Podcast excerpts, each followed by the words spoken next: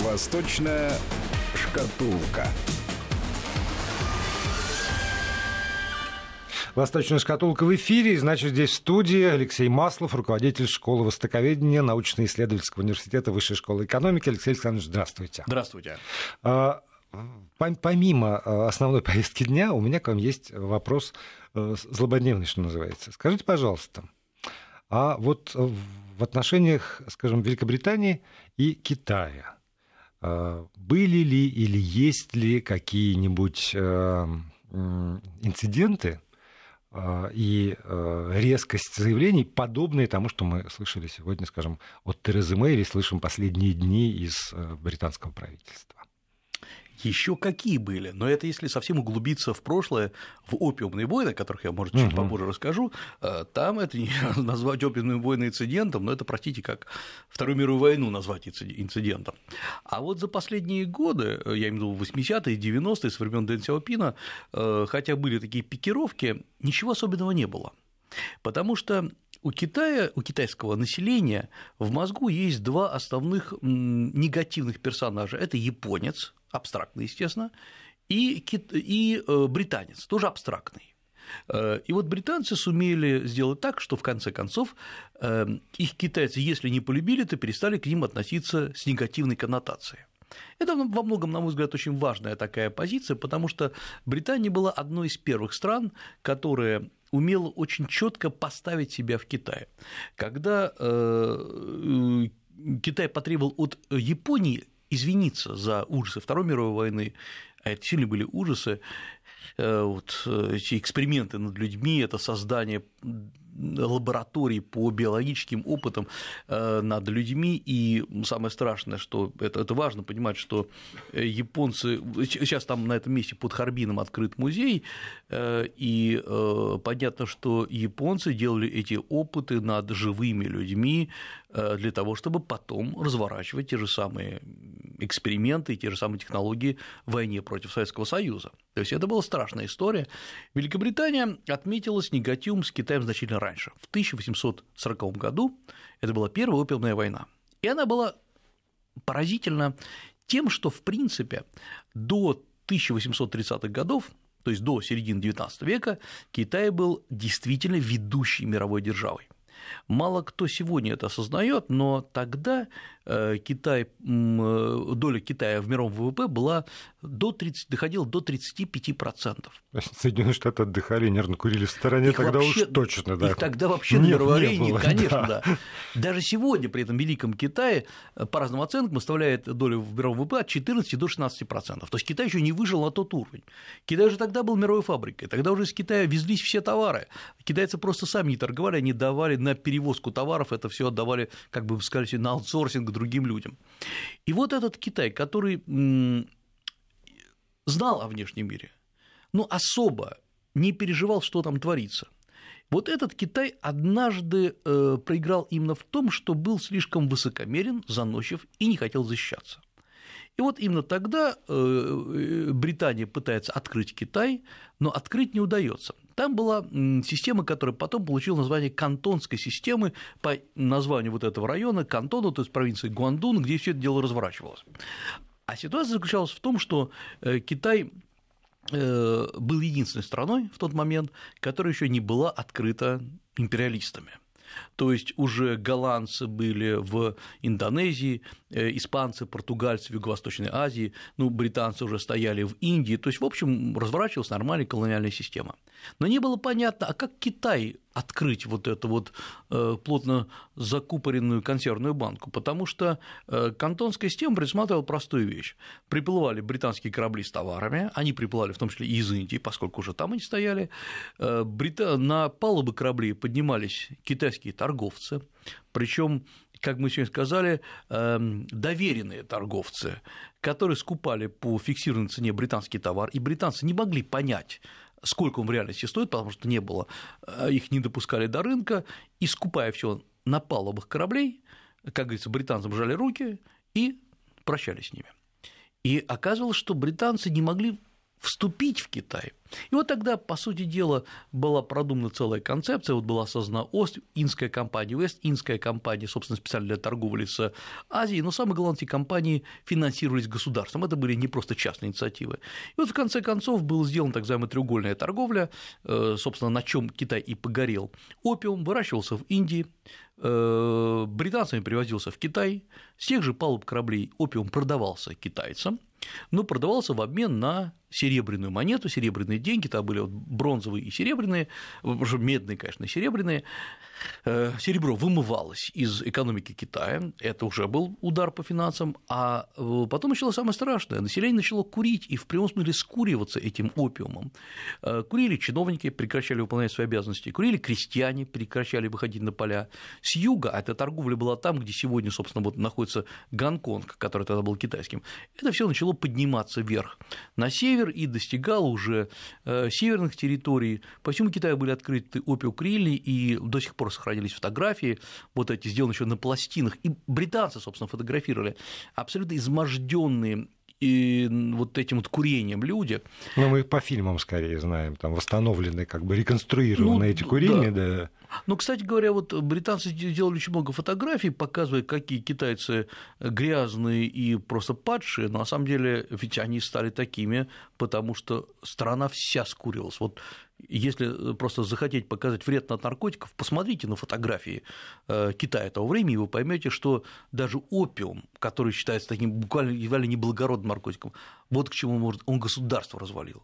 А государство в этом смысле бездействовало. А государство бездействовало, да. Были императорские указы, которые запрещали, на них все плевали, ну, потому что наркотик есть наркотик. И, по сути, экономика остановилась.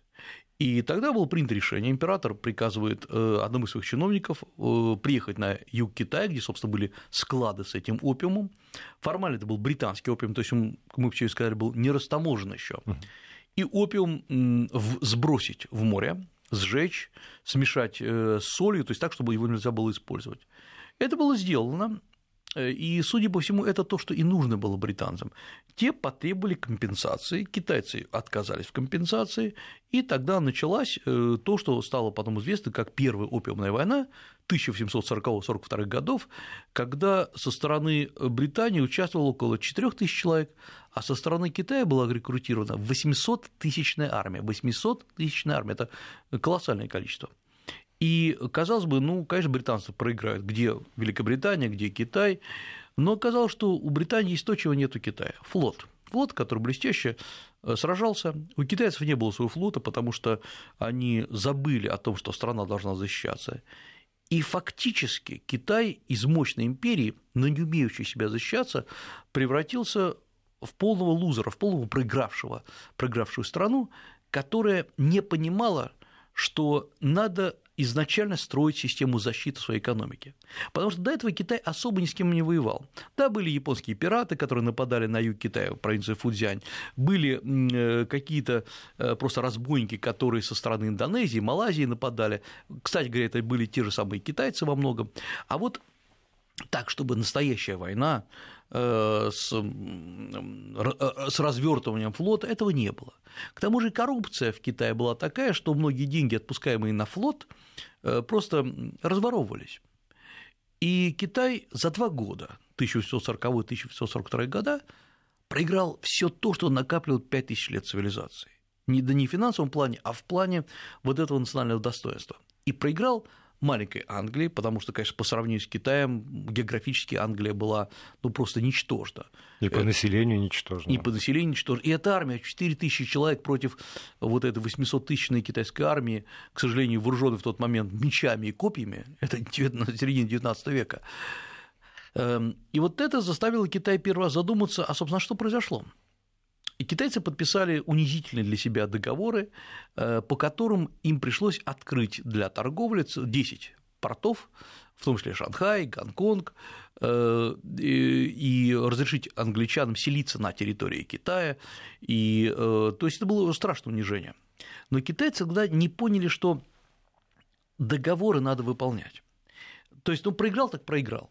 Ведь надо еще тоже понимать, что 19 век у Китая не было никакого опыта международных отношений. Э, Китай был страной гигантской, продающей все, но не имеющие никакого опыта выстраивания дипломатических отношений. Китайские послы не ездили никуда. В Китае не было, у Китая не было ни одного зарубежного посольства потому что было наплевать на внешний мир. Китай сегодня уже сделал из этого выводы, он понимает, что экономику надо защищать.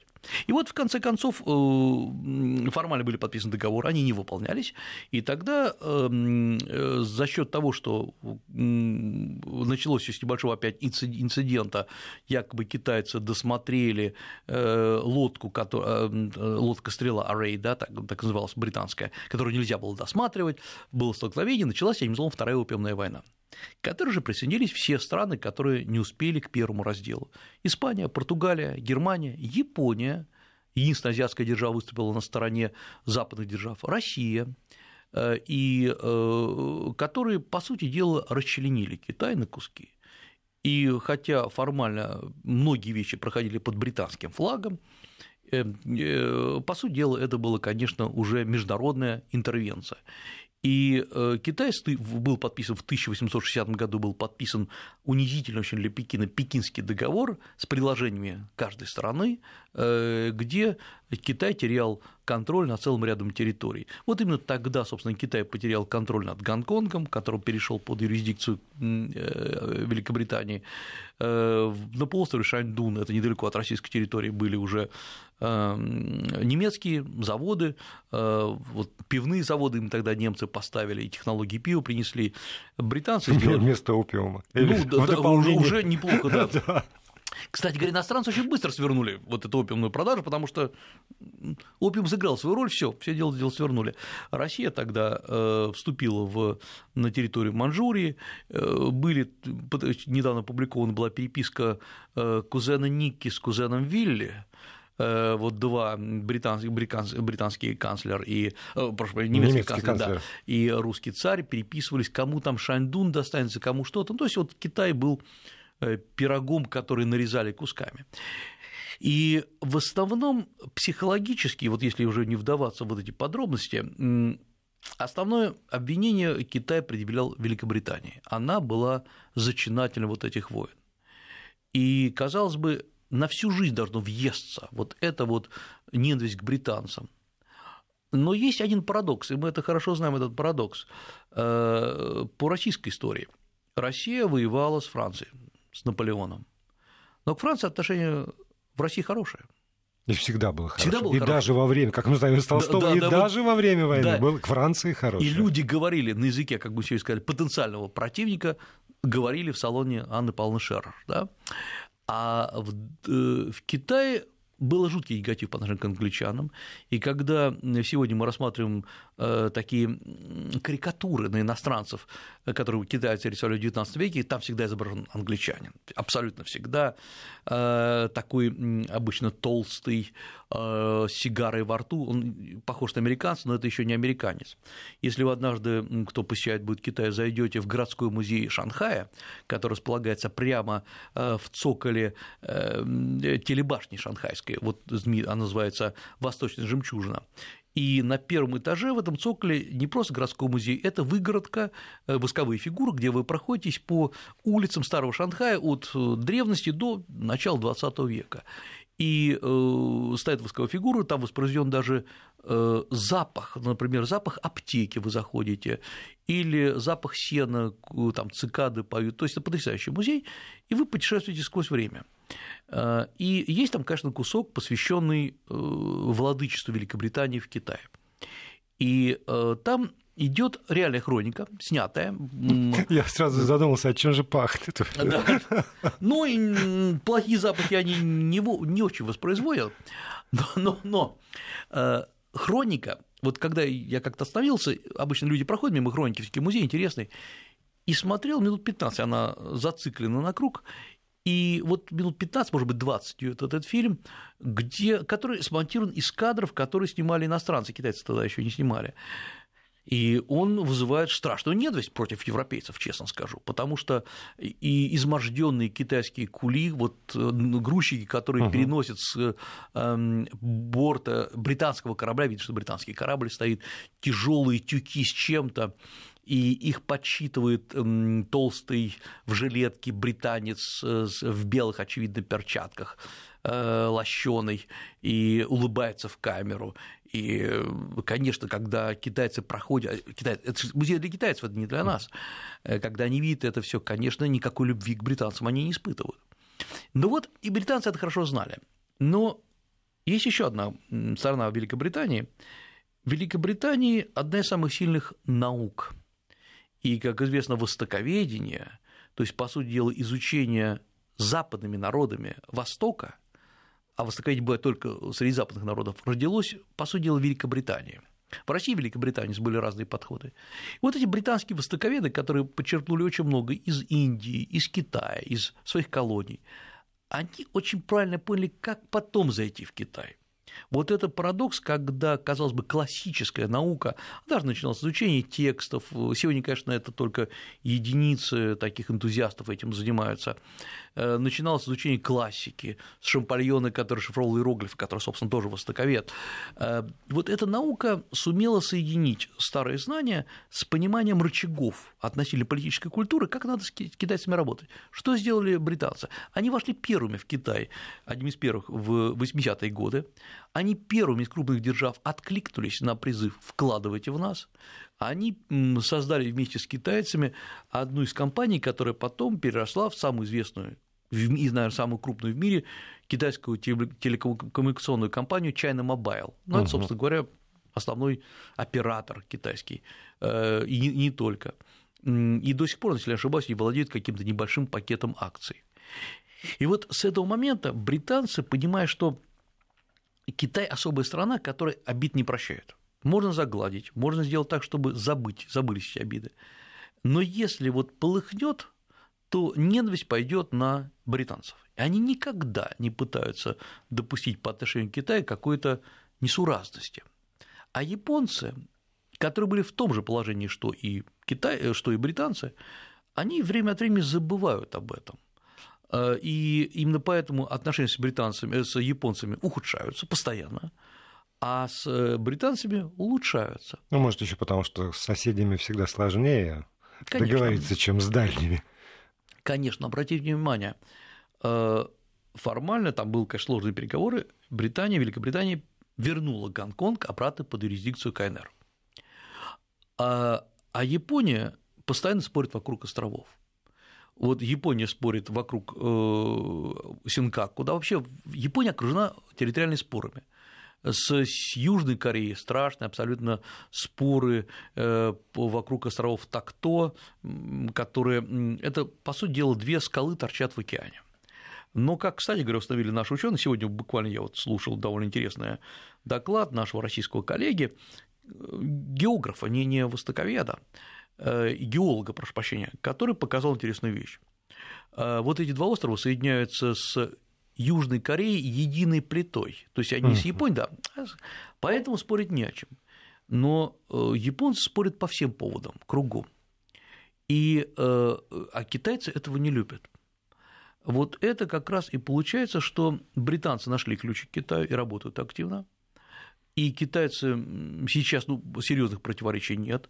Э, Британию грязью не поливают, в отличие от США. Э, в Великобритании учатся более 60 тысяч китайских студентов, по-моему, 65 уже тысяч. Это на втором месте после США.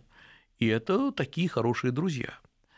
Э, но есть, насколько я понимаю, несколько очень важных моментов, по которым живет Великобритания с Китаем. Во-первых, британцы, судя по всему, договорились с китайцами, очень сложно понять, так или не так, они сумели расселить Чайна-таун в центре Лондона, который был очень старым, и он сегодня просто одна улица музей. И самое главное, сумели договориться, что китайцы не работают на британской территории против своих же китайцев. Вот удивительным образом, как это удалось. После новостей продолжим. Алексей Маслов остается здесь в студии вместе со мной. И продолжаем разговор. Э, Алексей Маслов, руководитель школы востоковедения Высшей школы экономики, здесь в студии. Алексей Александрович, вот э, Великобритания, которая подчеркнуто, насколько я понял из вашего рассказа, сохраняет добрые отношения с Китаем. Это сегодня потому, что Китай такой вот экономический монстр, потому что совсем невыгодно э, портить отношения, это может сказаться на экономике Великобритании? А, да, да. То есть только потому, что он сильный. Именно, именно потому, что он экономически сильный, потому что, э, конечно, оружие, которым обладает Китай, которое разрабатывает Китай, да, оно играет роль, но эта роль все таки вторичная. Первая роль и самое главное – это экономика.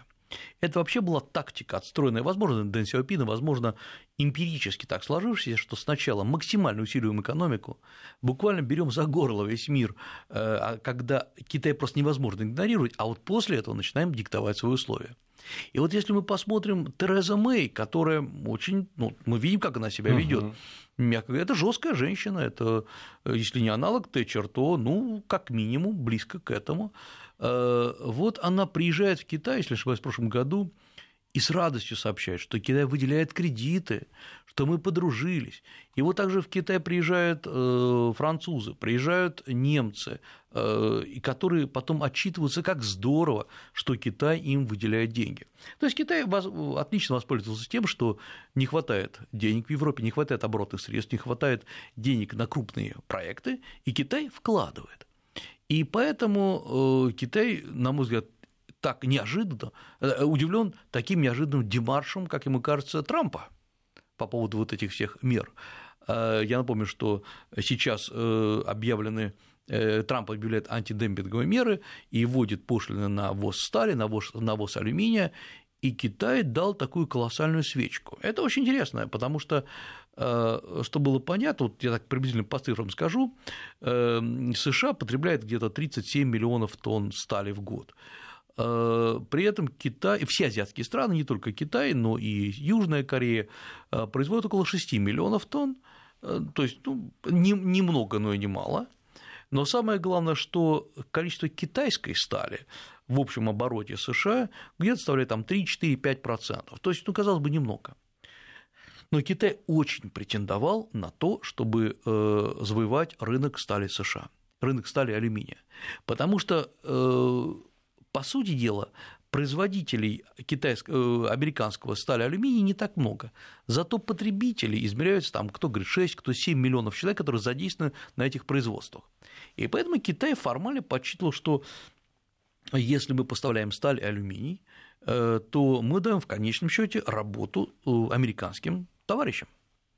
Поэтому вряд ли нам перекроют тут кислород. И вдруг Трамп начинает вот так вот жестко себя вести. Э, первая реакция Китая обидно. Вторая реакция – это сразу же падение акций крупнейших китайских металлургических компаний, в том числе знаменитого Баушанского э, комбината, который когда-то там в нем участвовал в далеком 50-х годах еще Советский Союз в его строительстве. То есть это э, крупнейшие сталелитейные металлургические компании. Их акции идут вниз немного, но 3-4-5% они падают. В абсолютных цифрах это миллионы, если, может быть, даже не миллиарды долларов. А, Еще очень важный и крайне болезненный для Китая момент э, – США игнорируют Китай. Вот на этом фоне, когда Великобритания прибегает в Китай, когда французы с Китаем пытаются договориться, когда э, Япония-то пытается вот так тихо сидеть, и вдруг такой плевок в лицо. И этот плевок совпадает еще с, одним, с одной такой вот выходкой американцев по отношению к Китаю. Э, в феврале китайцам заблокировали сделку по покупке Чикагской биржи, как сейчас оказывается. Это, э, то есть китайцы пытались прыгнуть на биржу американскую, и это, это серьезная история была бы, и тут заблокировали. А тут еще, как назло, вдруг начинает вот эта вот встреча э, намечаться между Трампом и э, Ким Чен Ыном, которая, возможно, будет в мае, и вдруг оказывается, что вся договоренность без Китая произошла. И это, и это на том фоне, что сейчас прошли изменения в Конституции, страна сплотилась вокруг Си Цзиньпина. Вот оказывается, это то, что мы как-то говорили, чем больше будет Китай развиваться, тем больше будет противодействие Китаю. Ну да, и сейчас вот еще у меня перед глазами угу. очередное сообщение по поводу пошлин на импорт товаров из Китая. Да, да. Ограничения на китайские инвестиции в качестве ответной меры на кражу интеллектуальной собственности китайскими компаниями. Ну, тут вот Нет, ком, там... уже ком такой идет. Это ком, но это вот известно, что как только американцы начинают работать против Китая, у них всегда, они выдвигают всегда одни и те же требования, потому что китайцы всегда воруют технологии. Ну, честно говоря, не только китайцы. Те, кто может? Те, кто может, да. Но американцев, судя по всему, есть такая папка, такая вскрыть в случае там, времени Ча. Э, я еще помню, в 2001-2002 году я тогда вот был как раз в США преподавал, э, я помню, что вдруг внезапно по всем каналам китайцы воруют технологии, воруют, э, значит, встраивают жучки в видеокарты, запретить, просто идет абсолютно по всем каналам. Студент обсуждает в каких-то студенческих листках, которые там в университетах раздаются, все это прописано. Думаю, что, что это, зачем? И вдруг через какое-то время выступает э, там, американская администрация, говорит, вы знаете, ну, коль такая история, надо повышать опять пошлины, надо делать заградительные пошлины. То есть идет такая подготовка. То есть американцы не открыли вот эту технологию. Сначала пропагандистский буфер катится, потом, значит, э, антикитайские меры. Вот сейчас, собственно говоря, это и сработало. Но это очень не вовремя для Китая. Китай уже привык, что американцы перекрывают ему кислород, то запрет на ввоз э, относительно дешевых шин для автомобилей, то э, узлов для автомобилей. Э, но это, это вот такая нормальная история. А вот сейчас это очень болезненно воспринимается, потому что Си Цзиньпин проводит колоссальную реформу.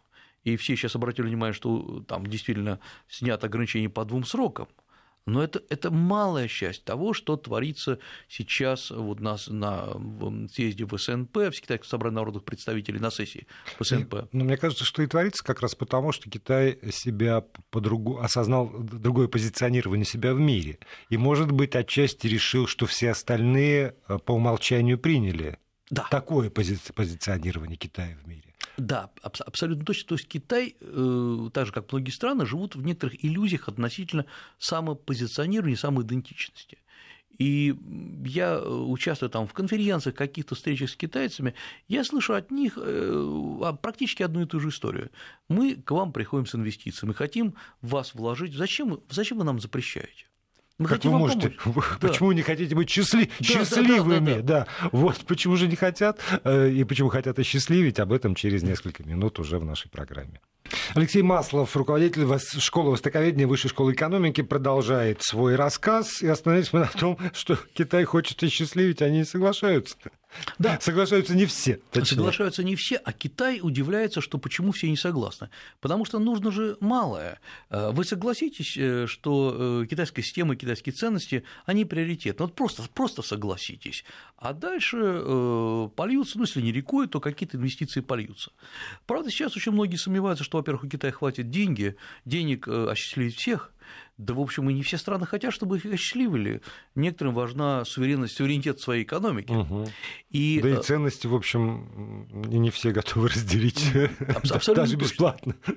Вот это как раз и э, приводит нас к старой-старой идее, что, по сути дела, идет реколонизация. Э, если вот колонизация, мы сейчас не говорим про создание колониальной системы, когда одна страна качала из других стран природные ископаемые, а то, что вот Запад, когда приходил на Восток, он приносил уже очень много полезных вещей. Создана была система там, родовспоможения, были созданы новые больницы, э, школы, университеты первые создали именно э, представители там, Запада, э, где-то американцев, как в Китае, британцы, голландцы в Японии, французы во Вьетнаме. То есть современная образовательная система. То есть к колониализм приносил какие-то достижения, отработанные достижения цивилизации. Был создан там новый, новая система врачей в этих странах. Да, при этом эти страны спокойно вывозили ценности из э, Вьетнама, Китая, там откуда угодно, из Индонезии. И люди за людей не считались. Да, не считали. Значит, вот есть, мы сегодня, э, хотя как бы колониализма никакого нет, но есть э, при этом отголоски, э, вся, Англия, вся Индия говорит на английском языке в качестве основного, вот вам, или Филиппины, где английский язык основной, это отголоски той колониальной системы. И вот мы просто привыкли, что колониальная система шла с запада на восток. Что мы сейчас видим? Повторение пройденного. Китай предлагает свои ценности – Китай предлагает, Китай сейчас по всему миру, по, всем, по всему миру открывает вот эти вот э, институты Конфуция, где изучается, преподается китайский язык э, чтобы его можно было лучше понимать. Китай максимально э, предлагает свои услуги, свои деньги, говорит, давайте мы придем и построим вам дороги, сделаем нормальные, э, нормальную систему грузоперевозок, потому что вы не можете сами справиться, давайте мы придем и сделаем это, потому что у нас есть деньги. И ведь реакция сегодня у многих э, стран мира такая же, как, наверное, была у Китая, когда туда британцы приходили. Стоп, стоп, стоп, да, может быть, у нас несовершенно, совершенно, вот как, э, да, в Китае в ту пору, когда туда пришли британцы, велосипедов двухколесных еще не было, которые mm-hmm. сегодня у, чуть ли не у каждого китайца. Но это не значит, что у нас нет своих ценностей. Э, и это болезненная история, которая говорит нам вот о чем, как мне кажется, вот какой вывод может быть такой, связан не только с Китаем, но и с Востоком. Мы почему-то всегда полагали за последние там 30, 40, 50 лет, что в конечном счете Китай, Япония, Корея, Индонезия, Малайзия будут развиваться по западной матрице, угу. которая не западная, которая универсальная. Когда мы говорили об универсальной матрице, мы считали, что вот наша матрица, она есть универсальная. И в конце концов весь мир потихонечку ее примет. Она связана там и с идеями демократии, с идеями того, что английский язык является обиходным, и в конце концов, что э, есть система э, ротации во всех органах власти. То есть, вот, что римское право единственное да, право. Да, да, да, да, да, да, именно так. И что патентное право, оно э, универсально. Э, то есть мы принимали вот многие вещи как законы физики, которые существуют объективно, мы их можем только открывать, но не можем их изобретать. И вот какие там науки, как вот то же самое востоковедение, все таки близко мне, изучало некий классический Восток, которого уже нет, потому что это любопытно, вот как там дикие люди писали там, клинописью или изучать э, поэзию эпохи Тан или древний Иран, потому что это так благородно и модно. А, и вот вдруг оказалось, что Восток совсем другой, Вообще-то, когда у Востока накопились э, средства, накопились рычаги, причем разные рычаги, экономические, политические, э, военные, вспомним Северную Корею, э, оказалось, что Восток сам будет диктовать. И оказывается, что наши ценности это не совсем универсальные. Более того, Китай говорит, это наши ценности универсальные, это вы неправильно живете. И вот когда я сейчас вижу просто по той среде, в которой ну, я живу, то есть среде научной, среде аналитической, Оказалось, что многие люди, которые изучают Восток, я сейчас не говорю просто про э, любителей, а профессионалов, они изучают Восток, которого уже нету, которого, который существует теоретически, как Восток истории. И э, люди, которые уже не способны общаться с тем Китаем, который сегодня развивается. Да. да. Это поразительная вещь. У нас есть там блестящие политологи, они есть э, там какие-то специалисты по древнему Китаю или по старой Индии, но нет почти нет универсальных людей. И сейчас нам придется, если мы захотим, чтобы выжить в этой ситуации, э, поступать, как когда-то поступали, как ни странно, иезуитские миссионеры. Это вот последняя история, может быть, кстати, на, на ночь будет рассказана, э, когда иезуиты сделали первое свое э, поселение в 40-х годах 16, 16 века на территории современного Макао. Это была первая иезуитская миссия вот как таковая, не просто одиночные люди. И главный и, кстати, руководитель этой миссии Александр Валиньяно обнаружил потрясающую вещь. До него что приезжали иезуиты, которые совсем не знали Китая. Он издал приказ изучать китайский язык. Все его проигнорировали. И вдруг казалось, что, конечно, они много что приносят хороших христианских вещей, только китайцы их не понимают. Они, кажется, китайцы говорят на китайском. И миссионеры все ждали, когда же китайцы заговорят там на итальянском, на испанском, желательно еще на латыни. И вот Валиньян издает указ, что все понятно, что китайцы на латыни не заговорят, надо делать все-таки самим изучать. Решилось это изучать только два человека. Э, один из них знаменитый в будущем миссионер Матео Ричи, э, рядом с ним был такой Роджейра, который уже изучал до этого тамильский язык. Эти два человека сделали маленький подвиг. Они начали говорить с китайцами на китайском. А когда им надо было проповедовать, они сделали совсем просто. Они побрились на лысо, оделись в желтые буддийские одежды и бродили по Китаю, пошли по Китаю под видом буддизма рассказывать о христианстве. Поскольку таких бродячих монахов было много, э, многие прибывали из Индии, они вообще выдавали себя за индийских монахов, то, в общем, это рассматривается как одна из школ э, буддизма, пришедшего из Индии. Невраждебная. Невраждебная. Угу. И поэтому их слушали. Но они более-менее сносно говорили на китайском, и они сумели интегрироваться в эту среду. И именно поэтому это был большой успех. Потом их за это критиковали, за предательство интересов э, церкви, но они прорвались туда. Вот это вот адаптация, мимикрия э, – это было начало реального понимания Китая, потому что по-другому нельзя было путешествовать. Или ты торговец, ты должен был платить налоги, если ты военный, тебя бы не пустили, а священник проходит куда угодно.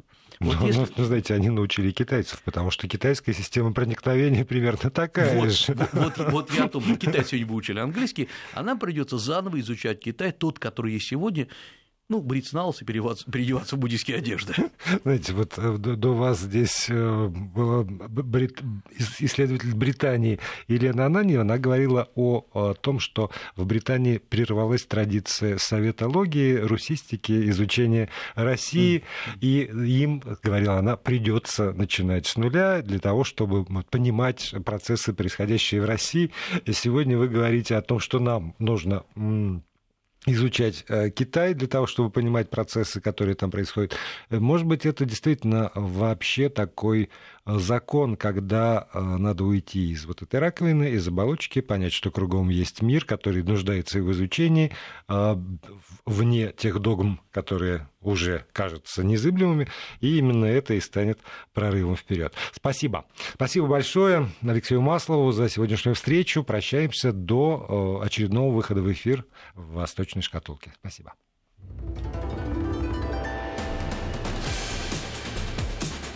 Восточная шкатулка.